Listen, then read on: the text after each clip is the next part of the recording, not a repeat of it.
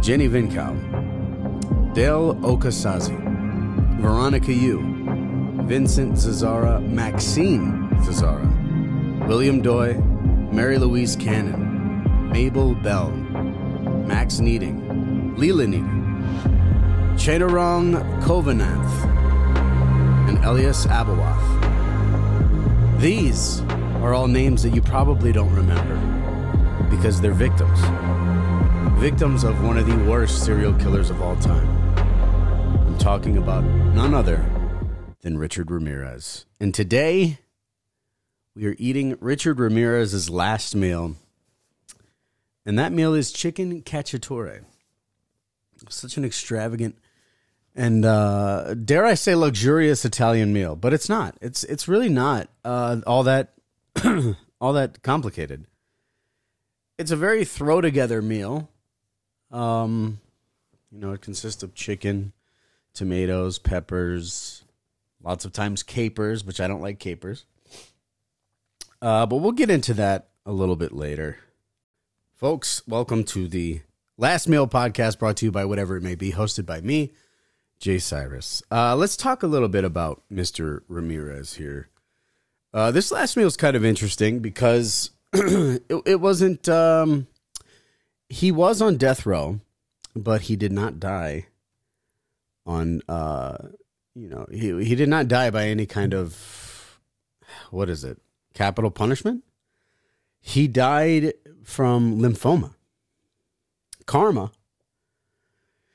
yeah, he got cancer and died.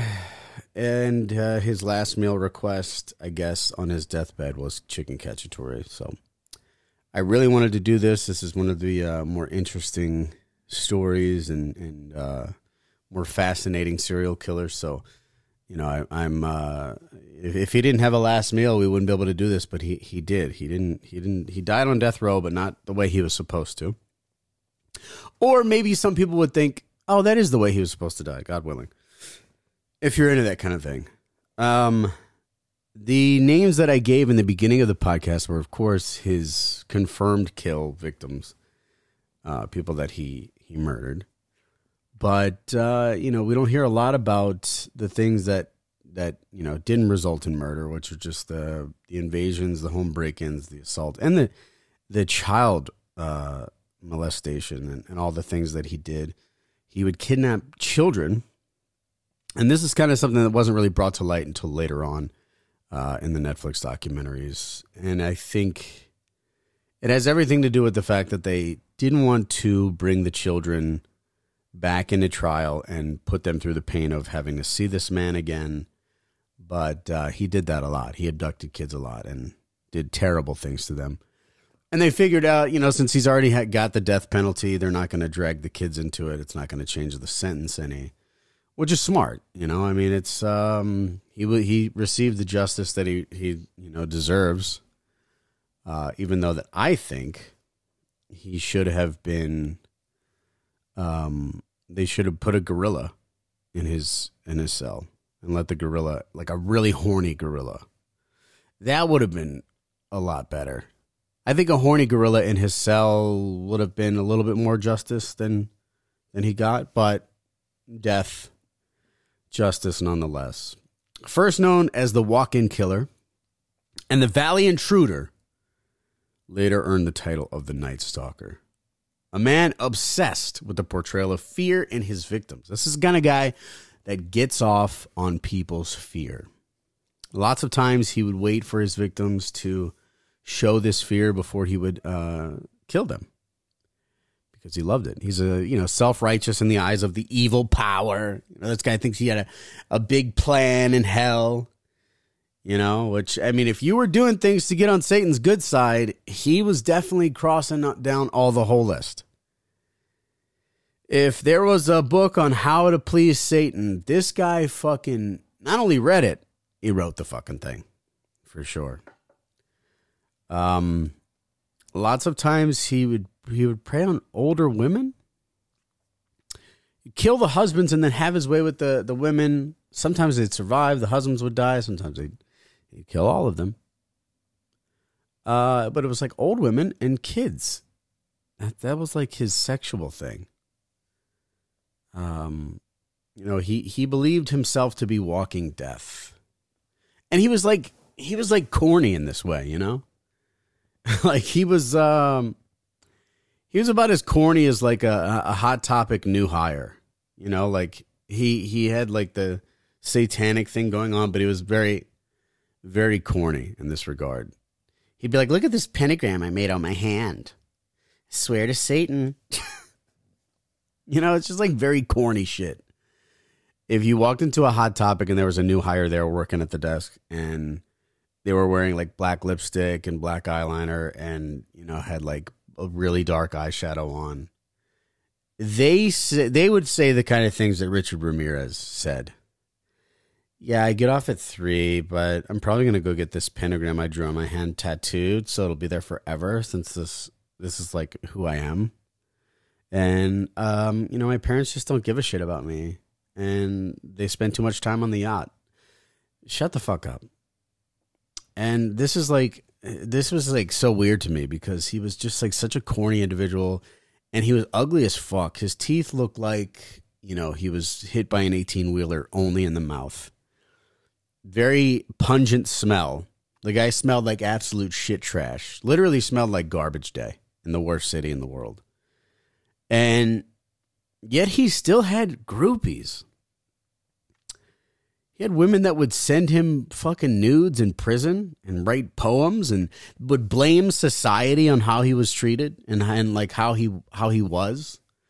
Oh man, he's only fucking a weird little goth idiot because of society. No, dude, he's he's that way because he did have a terrible childhood. You know, he uh, he watched his cousin murder his wife. I, I believe, which was like crazy. I, mean, I believe he was also molested and went through a lot of terrible shit. But it's like, I don't think any. I honestly don't think anything merits doing the kind of shit that he did as a serial killer. I just don't. Uh, I don't think there's a justification for that. Like I know like there's having a bad childhood, growing up, you know, there's a lot of people think that, you know, sociopaths are due to, you know, having bad childhoods and all this other stuff and of course sometimes it's just in their nature, but I I see this kind of shit I'm like, okay, so you were picked on. All right. Like um who was it? Michael Kuklinski. His mother used to like take his wet bed sheets after he wet the bed and put them on display in the neighborhood. Like, yo, that sucks. That's terrible. But that doesn't make me want to go out and murder people. You know, like my mom's embarrassed me quite a few times. And I've never been like, hey, I maybe I should probably murder someone. Uh, but they mention this kind of stuff in docs and stuff like that. And there there's like always this moment where somebody either the defense or somebody from the family of the serial killer is like, well, you know, he had a bad childhood. It's like, I don't give a fuck, bro. Compared to what he did, that's nothing. This dude would sometimes even cut the eyes out of his victims and keep them. It's insane. Um, he assaulted a lot of children. He would kidnap, you know, assault them, and then he would just abandon them tell them to go call the cops, find out, you know, where their parents are, whatnot. And um, his reign as a serial killer went on for quite some time. It was really scary to live in LA and the surrounding areas at that time, I, I assume.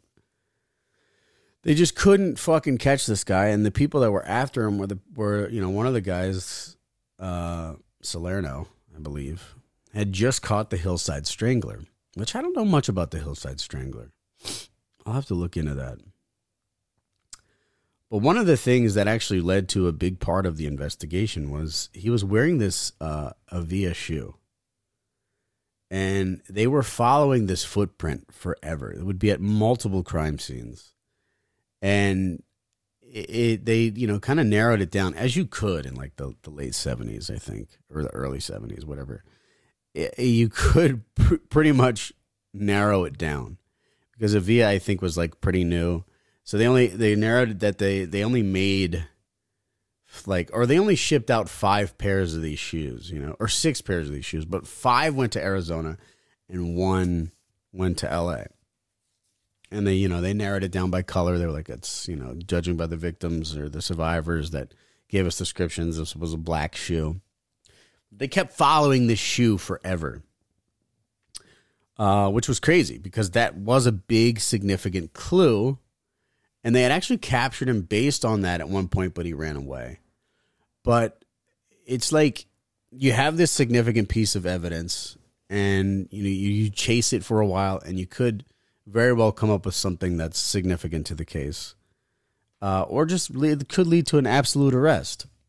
But then there's people like this news lady that were about to break the story on the show. Like she was about to literally run a story on how they had this footprint at each one of the things, and it's like, you know, I understand do anything for the story, but why would you jeopardize them being able to capture a terrible killer and like prevent other killings from happening? Why would she wanted to break uh, it, the lead story about how they had the shoe evidence, and she was gonna, you know, they have this Avia shoe print. It could come from this print, and it's like just for a news story, you would tip him off to just buy a new pair of shoes, and they would lose so much fucking work. They had to broker a deal with her for an interview. Basically, they had to say, "Look, if you don't fucking release this this shoe bullshit, we'll give you two. We'll give you an interview with two of the lead detectives." And she was like, okay, but what, what, what, ah, what kind of fucking person do you have to be to barter that deal to be like, look, I, you know, I got to get the story. So I'm going to, you know, I'm going to do something that can tip him off and give him the upper hand, which is crazy.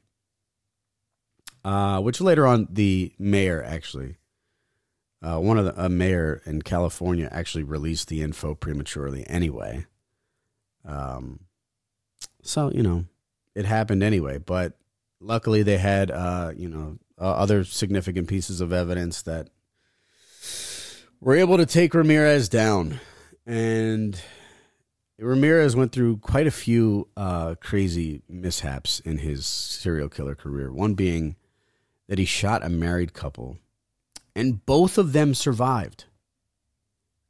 This this couple was just they they weren't going down without a fight. First, he shoots the woman. She screams. The husband comes in. She survives.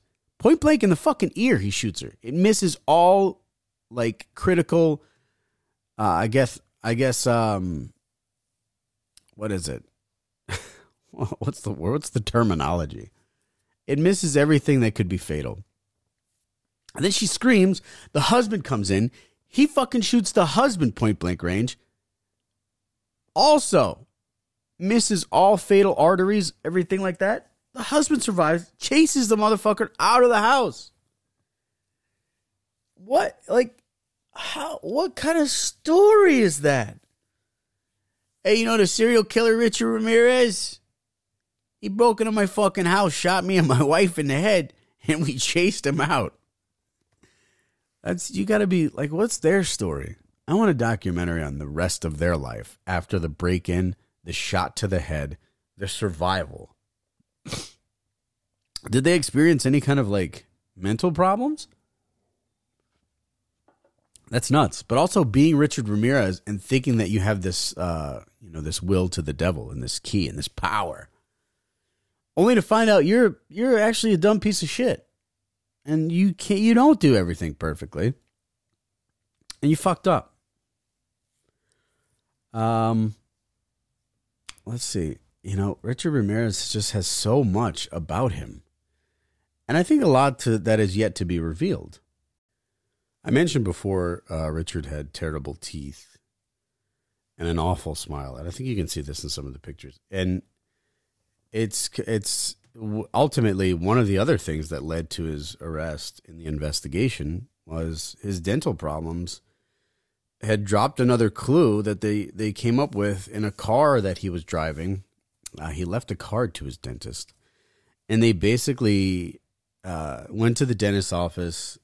They got an x ray of his teeth. And from a professional standpoint, uh, the person that they, you know, kind of had analyzed the x rays of his teeth said, there's no way he's not going to be back to that dentist's office because he's got, you know, shit that's going to be aching and he's going to need it fixed. So they had some of their best officers wait at this dentist office uh, for him. I don't think it came up. I don't think it came up. I don't think he ever came back, or maybe he did come back and he he knew something was fishy, and he was like, uh, "Yo, I'm out of here. I'll just fucking have my stupid, disgusting, snaggle bottom tooth pain. I don't care. I'm Richard Ramirez. Who gives a fuck? I'm the worst person in the world at this time, which he is. And and uh, Richard Ramirez used to stay a lot. Uh, he used to stay at the Cecil Hotel a lot. And you guys might be familiar with the Cecil Hotel and how crazy that story is. That that's like the at one point a lot of just terrible people stayed there, uh, and some just very interesting individuals as well. And of course, later on in the Cecil Hotel existence, rather, uh, came the crazy story with that girl that disappeared. And they found her in the water tanks. You should look that up. It's it's it's crazy. Lots of documentaries out, and uh, you know, I'm I'm I'm somebody that craves these kind of documentaries. I love them. I love watching them. I love just like absorbing everything. Um. Anyway, Richard was eventually apprehended after a chase in L.A. when he returned from visiting his brother in Arizona people in the neighborhood started to team up. He actually was he he came back from Arizona. He saw the cops at a bus station waiting for him. Motherfucker just books it. He starts running. He's all over LA, just running everywhere, different neighborhoods, businesses, all this kind of shit. Somebody recognizes him and takes a fucking pipe to his head and then they just start teaming up. Everybody's, you know, just they would have fucking killed him. They probably would have just murdered this man. But uh, then they had the cops show up, and and you know Ramirez had even said to the civilians that captured him, he was like, you know, I'm I'm lucky the cops are on their way, and he was. Um, they beat him and held him at bay until authorities arrived which I think is like the most badass shit. You know, it's like, you know, just working as a neighborhood. Like, what? You're the you're the neighborhood. Like, we're all the neighbors. Another another documentary I want to see. The neighbors that bonded together to take down Richard Ramirez. You know, what was that day like? And they all swarmed. Like, they were all just kind of like, you know, they were congregating around the police cars. And this dude's got fucking bandages on his head. He's been beat to shit by a pipe you know what what is what is going on there? What is I want to know? I want to be there that day after the cops take him off. Did they have a fucking party? I would have thrown a barbecue in the neighborhood immediately. I would have been like, "Yo, this is the fucking Richard Ramirez takedown barbecue." If you had anything to do, if you watched it, if you hit him, if you caught him, we're all eating fucking burgers. It's on me. This is a, a celebratory event. I'd like to know if they did that. I really would. I think that would be great.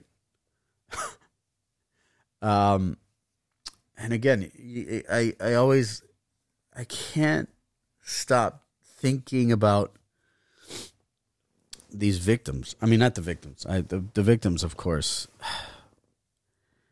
My heart goes out to them.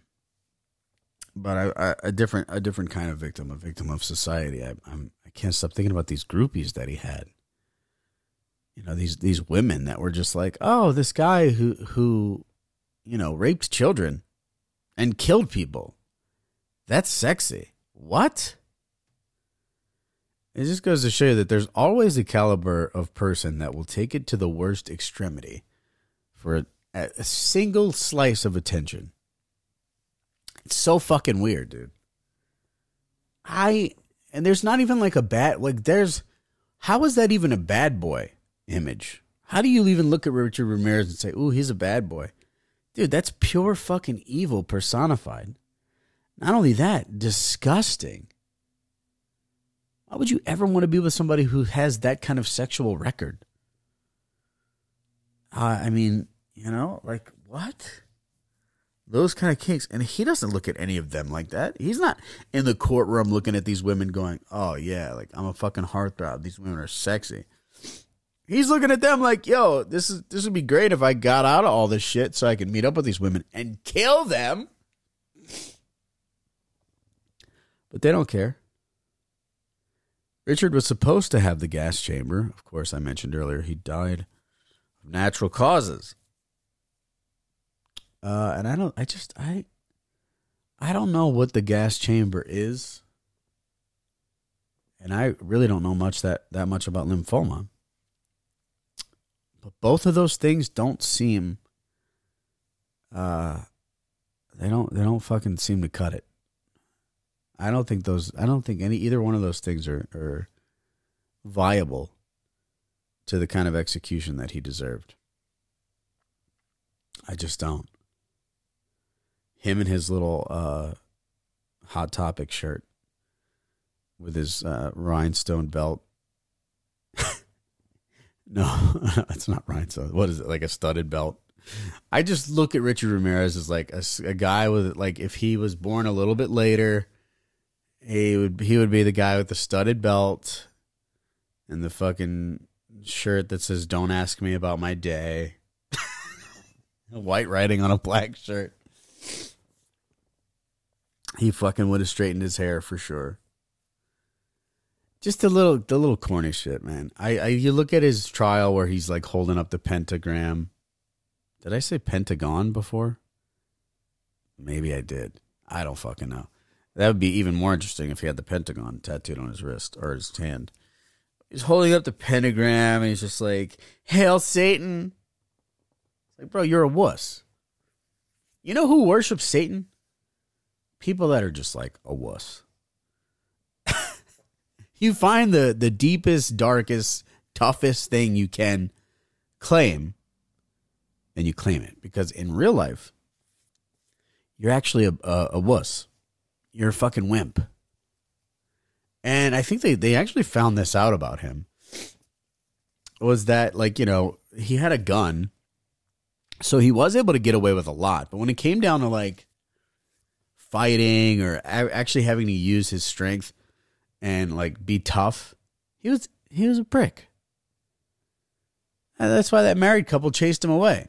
He fucking shot him and they they they survived and he was like, "Oh my god, I can't if I can't kill them with a gun, then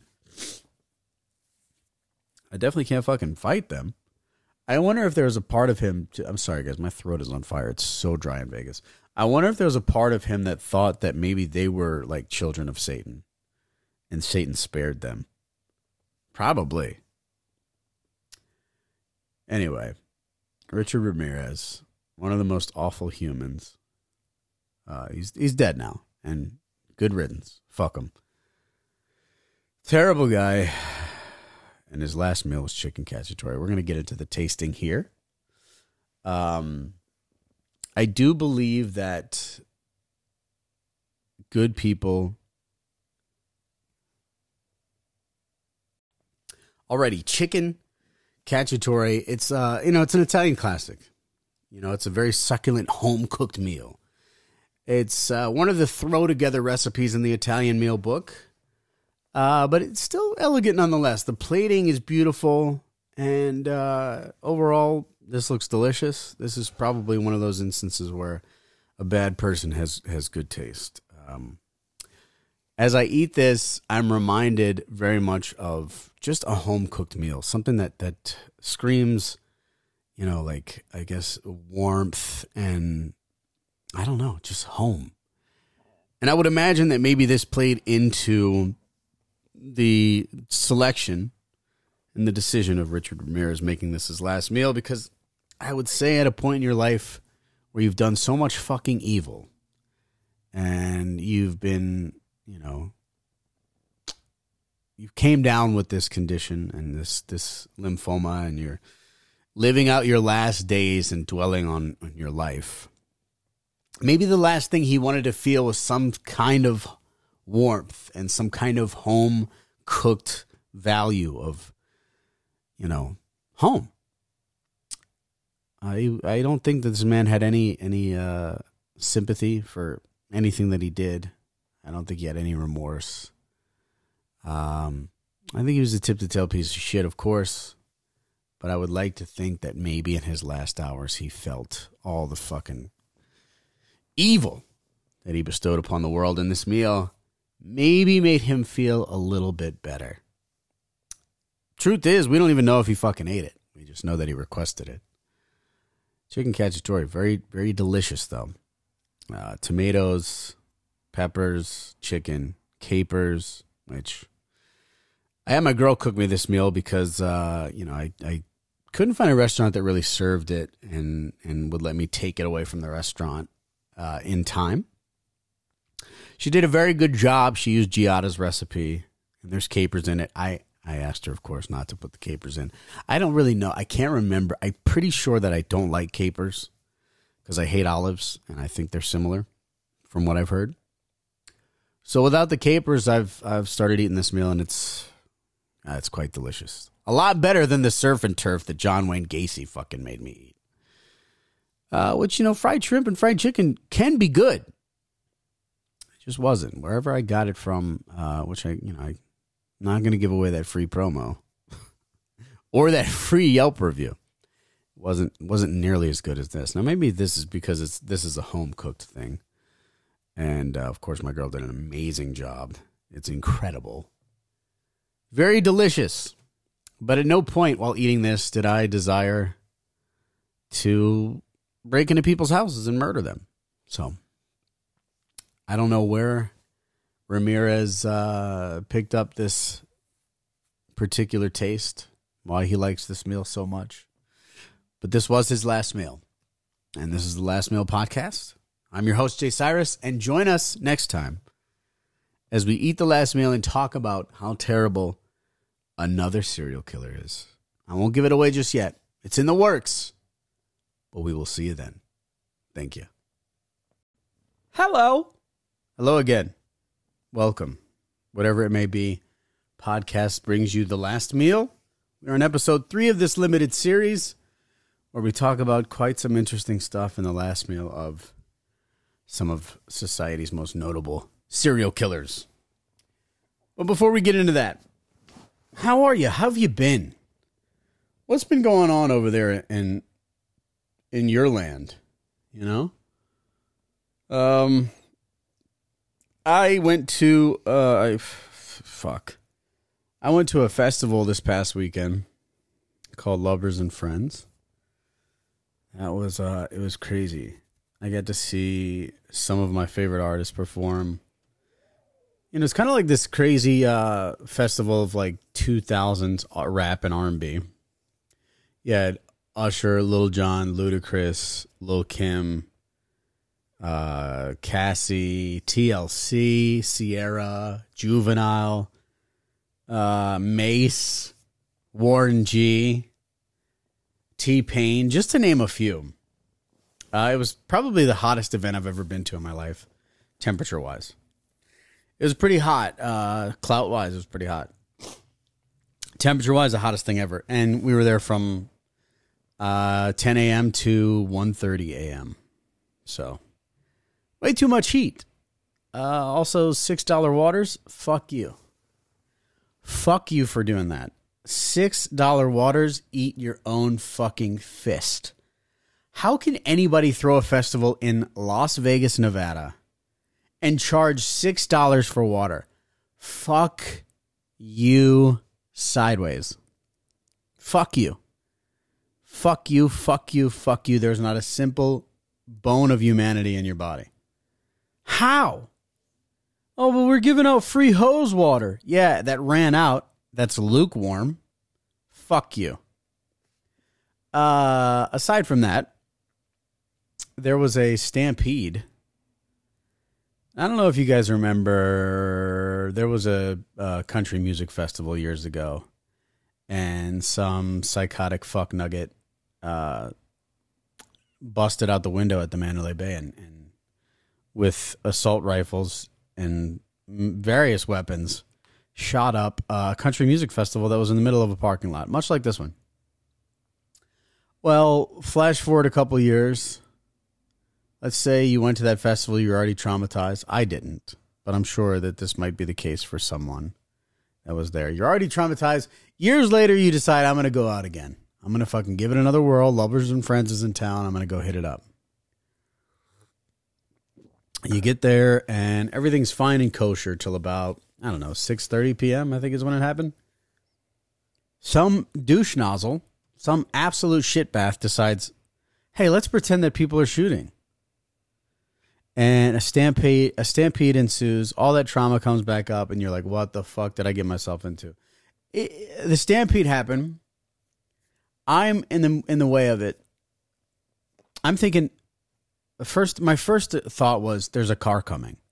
Somebody's driving a car through the crowd. This is ridiculous." The way that people mo- were moving, that's what it looked like.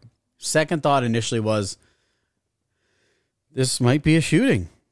I didn't hear any gunshots, but it might be a shooting. Third, well, I just thought maybe people were assholes and wanted to get to the front of the stage. But I turn around, I get trampled by this 400 pound man. He steps completely on my ankle. I'm fucked. I go to the medic tent, they wrap it. Investigation comes uh, and checks everything out to find out that it's fraudulent. The the show goes on. Usher, Lil Jon, and Ludacris come out, do their thing. I got my ankle wrapped. I'm staying on board because I want to see Lauryn Hill. And I do see Lauryn Hill, and it's quite fantastic. What an experience. TLC is probably still one of my favorites, though. Um, but yeah, so that happened to me, and that sucked. That was fucking awful. But the festival was cool. Aside from the, the heat, the $6 water, and the, the stampede, great festival. Great performances. Cassie's uh, just as hot as she's always been. Eom. And we love her for that.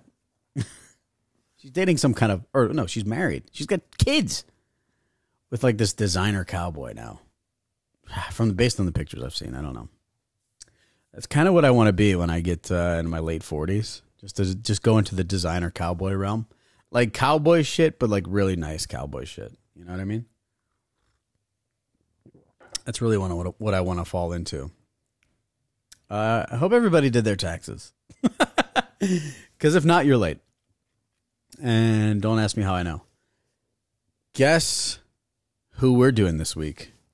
On the Last Meal podcast, we are doing um a very rare serial killer. And by that I mean she's a woman. Or she was a woman. Aileen Warland, War, uh, mm, mm, mm, Timberland was there too. Aileen Wuornos.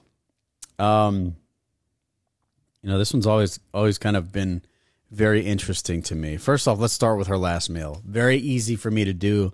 I don't even have to do it on a cheat day. It's just a cup of black coffee. That's it. And I'm sipping it now, and I got to tell you, that's a bitter bean juice, but it's an easy one to do. Now, Aileen Wuornos, very interesting serial killer, quote unquote. Uh, the hitchhiking hooker is what they called her. Her reign was at a time when sex work and prostitution was, was heavily frowned upon. So, aside from killing people, she was already kind of, uh, you know, looked down upon by by her peers and the authorities, so to speak. So nobody's going to be on her side, which is sad. Uh, you know, because she'd be kind of champion today, you know, empowered, which is good. It's a, it's, it shows a lot of progression. But at that time, no, no, no, no, no, no. You're a prostitute, you're a witch, you need to be burned at the stake, and they don't care. They don't fucking care. Uh, you know, it's also at a time where men got away with a lot more because, well, let's face it. Being a woman wasn't easy. Still isn't. But at that time, mm, very silenced. A very silenced uh, majority. And, uh, you know, nobody wanted to believe her. Nobody cared. And if if she she probably went through dozens and dozens of times where somebody either, you know, assaulted her, raped her, did something while she was on on the job, and nobody cared if she if she said anything about it. And, you know, in my opinion, I have to I have to preface it with that. Being a prostitute in Florida, seeing hundreds of clients probably, that probably happening happening a number of times, and you only kill eight of them.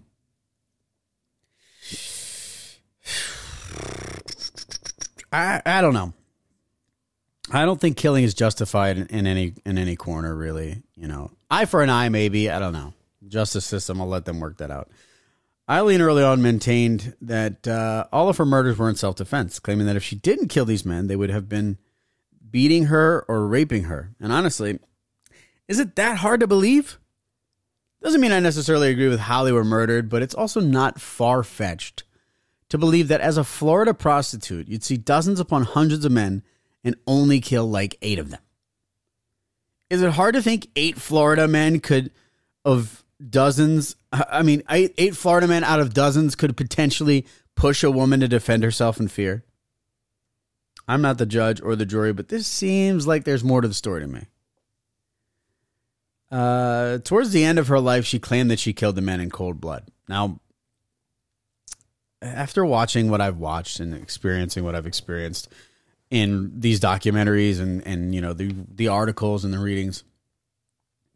I I feel like that was brought on by uh you know this relationship she had with this born again Christian woman who told her she had to say these things, but also just because she was tired of the system failing her. She had screamed self defense so many times, and she had you know given details about how these men had tried to anally rape her and things like that and nobody was buying it. Nobody cared. Nobody wanted to give her an appeal. So she was probably like, fuck it. I just want to die. Yes, I killed him in cold blood. Just fucking murder me. Her original testimonies were very graphic and detailed about how they assaulted her. You know, just, just things that uh, you'd have to be somewhat of a skilled writer to make up. Her first murder was a guy named Richard who had a long history of sexual assault and also had spent time in an institution for sex offenders. Seems like the type of guy that would push Aileen to the state of uncomfortableness and probably result in her murdering this man. Again, not that that's justified. I'm just saying. Of course, who who am I to say? I've never been a woman. I've never experienced with what women go through. This isn't me trying to be some kind of fake feminist idiot. I don't believe in all that bullshit and pandering and all that garbage. I'm just saying, you know, the things that are obvious are obvious. Okay? They're obvious. I will never know what it's like to to fear for rape and fear for my life in a situation of, you know, vulnerability. I don't ever think or worry about those kind of things. When I order an Uber, the last thought in my mind is that they're going to sexually assault me or rape me when it's at nighttime. And, you know, not that that happens frequently. But as a woman, you're probably, th- you know, it's probably always in the back of your head. And that's not something that I have to live with. I don't ever have to live with that. If a guy is approaching me in a dark alley at night, do I think he's going to rape me? No. I don't think about that kind of stuff because it doesn't happen to people like me. So again, this isn't some kind of fake feminist, uh, you know, like, oh yeah, you know, whatever. This is just obvious shit. This is just real obvious shit. Uh, but back to Aileen. She had multiple death sentences. Uh, you know, and and and that's that's just crazy to me that that she had such a hard time. It's not crazy to me. It's different times.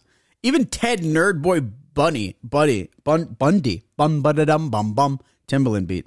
Even Ted Nerdboy Bundy was offered life in prison after the vile, disgusting shit that he did. They're like, look, we're not going to kill you. You just got to live in prison for the rest of your life. Maybe there might be a chance you'll get out with good behavior. I don't know if that was the clause, but I mean, come on. Multiple death sentences?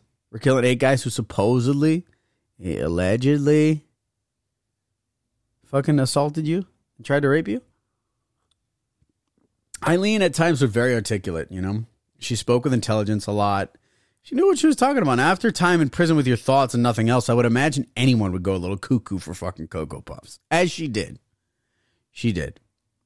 The case against her was basically that there's no way someone would need to use fatal self defense that many times. To which I'd say, if I was a hooker in Florida, eight would feel like a very low number to me. That's just how I feel. Her first lawyer, Dr. Legal, also known as just Steve, pretty much didn't do anything for Aileen. He failed to investigate the police. He pled guilty on all charges and didn't even attempt to get a lesser sentence for her. And this guy was some kind of like pothead, had no experience in this kind of law. Uh, he dropped the ball a lot. Aileen didn't pay him, so, you know, he charged the media for interviews. Uh, he would basically take interviews and, and shit like that and charge thousands of dollars. And that's how he made his money. He was kind of a goof, but she couldn't expect much from hiring a dude who goes by Dr. Legal, which just sounds like a failed X Men hero. I am Dr. Legal, and you will abide by my laws. Like Gambit's uh, rival, Dr. Legal. Dr. Legal could fucking definitely be an X Men character. I don't care what anybody says. But he was just some fucking hippie. He didn't fucking care about Aileen. He didn't care about any of the shit she went through. He didn't care about trying to defend her at all. Which, again, we're talking about a serial killer. I get it. I'm not trying to over sympathize. I'm just saying it's a little different, and I think in today's world it would have been handled a lot differently. Um, today's world's wacky, cuckoo, goof, goof. There's a lot of shit that I don't agree with, with you know oversensitive, super sensitive, fuck, fucking, you know rejects that are, you know, just like, hey, please pay attention to me. But I think progressively we have gotten, we've made a lot of strides and things that I do agree with. Uh, Aileen actually thought she was going to get uh, off on all charges and live with another woman. A Christian lady, also named Eileen, who would run a horse farm with her. Isn't that isn't that nice? Isn't that wishful thinking? Towards the end, she just wanted to get off death row and be executed. She took back all the things she ever said about self defense and came clean, in quotes, with God. Now, that I think is the part of her life where she was just like, I can't fight the system anymore and I want to die. Uh, you know, the Charlize Theron played Aileen Wuornos in, in the biopic Monster. That's another thing. Monster. What a name to give a serial killer. all these other, you know, John Wayne Gacy, Jeffrey Dahmer, you know, all their movies were like the John Wayne Gacy movie, the Jeffrey, or just Dahmer. Aileen Wuornos, a woman who, you know, killed a bunch of guys who tried to fucking, you know, anally rape her and do all this other shit. And, you know, even if it's alleged, even if, you know, we have no proof, she's a monster? You know, like killer, murderer. but monster? Like it just, she just got she I, I think the fact that she was a prostitute the fact that she was very loose with you know her lifestyle and you know did a lot of things. She was a thief. She stole a lot you know. She had a bad childhood as they all do don't they? But i think she just you know the second she would have killed anything or anyone they would have been like monster!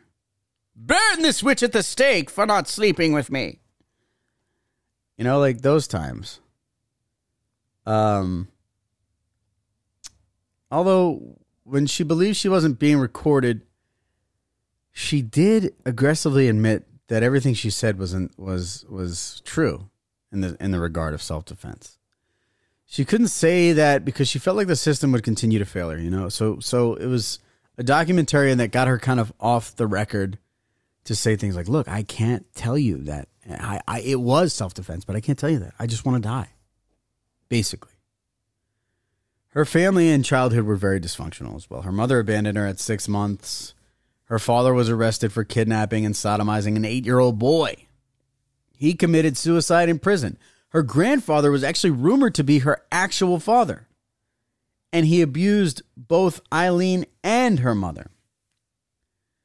Her brother used to have sex with her. By age 13, she was pregnant and had a son who was quickly put up for adoption. Well, I mean, you're 13 and you're pregnant, and at that time, especially, you know, the odds aren't in your corner. After that, she had a reputation so bad around town that she slept in the woods and stayed there on and off for two years. She couldn't even live in her own home. sometimes selling her body to get hotel rooms to wash up and sleep in a warm place. At one point in her life, she actually married a 76 year old man, the president of a coal company. But that only lasted a month because Eileen beat him with his own cane and filed for a restraining order. Oh, he filed for a restraining order against her. You know, you see pictures from this marriage and you think, wow, this is like, they've kind of got it together here. Like, this is like, uh, this could be a thing, you know? Um, after that, she met her girlfriend, Tyra. They lived in RVs and Airstreams together for a while, doing all kinds of cool redneck shit, like drinking beer and firing their pistols at random shit in the woods. Eventually, as the police started to catch up with Aileen's crimes, Tyra ran away from her, and Aileen ended up with another man. Tyra was working with the police to put together a story for Hollywood movie makers. Now, this is another thing that she had claimed after the fact. So it actually came out. Like police officers got in trouble. They were conspiring, you know, after she was convicted, all this other stuff, to sell her life rights and story to uh, Hollywood movie makers. So they got in trouble for that because you, you're not allowed to do that, I don't think, until, I don't know, somewhere, you're at some point in court. But afterwards, Aileen would con, con not, she would, uh, what? God dang it, why do I lose words? Aileen would allude to the fact that, or the idea rather, that the police knew that, that she was killing after her first mur- murder. They just let her continue to do so off the radar so that they'd have a better story for Hollywood, which is crazy. She even said in her last interview, she prepared for her death she chose to have her last interview with a documentarian that would share her message, which was that she knows the police knew who she was after her first murder, but they continued to let her kill so they could build up a story for Hollywood. And she even said that the cops had her on surveillance while she killed, and she knew about it. She also believes that the guards of her prison were using sonic pressure from electronics in her cell to mess with her mind and control her. Now, this is where you have a little too much time to yourself and you start going wackadoodle pie. I get it. Never been in that situation, but again, my life is far different than Aileen's. She speaks uh, of retaliatory things to those who wronged her and said that, you know, the world would be hit by a rock in 2019. That would wipe all of them away. All the people that fucked her over would be hit by a rock in 2019. Now, was that rock COVID? Was my girl Aileen predicting COVID? Maybe she was. Maybe she was. That's wildly inappropriate. Well, it's true. COVID did happen 2019. Look it up. Also, this was just hours after she passed her psychi- psychiatric test with flying colors. What do you got to do to fail the psychiatric psychiatric test? So Jeb Bush mayor, governor, whatever of the state at this time, got a lot of heat uh, for, you know, I guess accelerating her death sentence, whatever, making it happen. Because she was deemed unfit and very mentally unfit to receive the death penalty. So, of course, he, you know, carries out this psychi- psychiatric evaluation. And, you know, saying shit that that is obviously crazy. Sonic pressure from electronics, mind control, uh, a big rock hitting the Earth in 2019. Uh, you passed. She passed with flying colors. She was put to death by lethal injection. She went peacefully, but before she requested to be cremated and for the song Carnival by Natalie Merchant to be played at her wake. Wow, Natalie Merchant, man. What a, what a great song, too. Um you know, it's all very it's all very very wild. It's all very wild. There's a lot of questionable shit that went down. It was just a wacky time. Uh, you know, I, and I in her def, not not in her defense. I'm not going to her defense, but she you know went against these these courts and these these these bad lawyers and you know just these bad stigmas and just awful shit. You know, I, who knows the truth? I'm just saying there's a lot of questionable shit that went down. Yes, she killed men. Maybe sometimes they were innocent men. Do we know that for sure? I, and you know, even though the victims' families, one of the victims' families, what a wacky thing. She went on like a, a TV show and they asked the daughter of one of the victims, they were like, well, you know, what do you think about all this or something? She's like, Well, all I know is that I know for a fact that he didn't try to rape her because they cut his body open from his dick to his head and they didn't find no semen. what? The fuck does that even mean? Where are you going to find semen in that region that, that that's going to jump out and spell on the, the operating table he raped her? You can go back and look. They cut him up from fucking toe to head, head to toe. They didn't find semen nowhere. What the fuck? Yeah, because you cut somebody up like that and you're going to find blood. That's it. Couple of organs. Maybe a fingernail or two. Well, they didn't find any semen. Well, what? What is he supposed to do? Come internally? that means he raped her? I don't know, man. One man's daughter's argument, that, that man's daughter's argument was just so crazy. They didn't have any semen. They cut him up and they cut his ass open. There was no semen. I'll never forget that. I watched that. That was part of the documentary I watched years ago, and I still won't forget that. Well, uh Oh, what else did I not? Oh, there was an old lady that was was interviewed. I don't think she was any any of the victims' family, and she said something that I thought was kind of hilarious. Like, well, you know, I hope. I know she did it, and I can't hope. I, all I can do is hope she meets up with old Sparky. And you know what that means? That means that electronic chair. anyway, here we have the last meal of Aileen Wuornos. It's a cup of black coffee. That's all she requested. That's all she wanted before she died. She was prepared for it. She didn't care. In her mind, the system had failed her and she was ready to go. As I take this sip of coffee, I will close out the show by saying thank you guys so much for joining me. And we'll see you next week. I love you. I appreciate you. And um, Get some rest. It's important.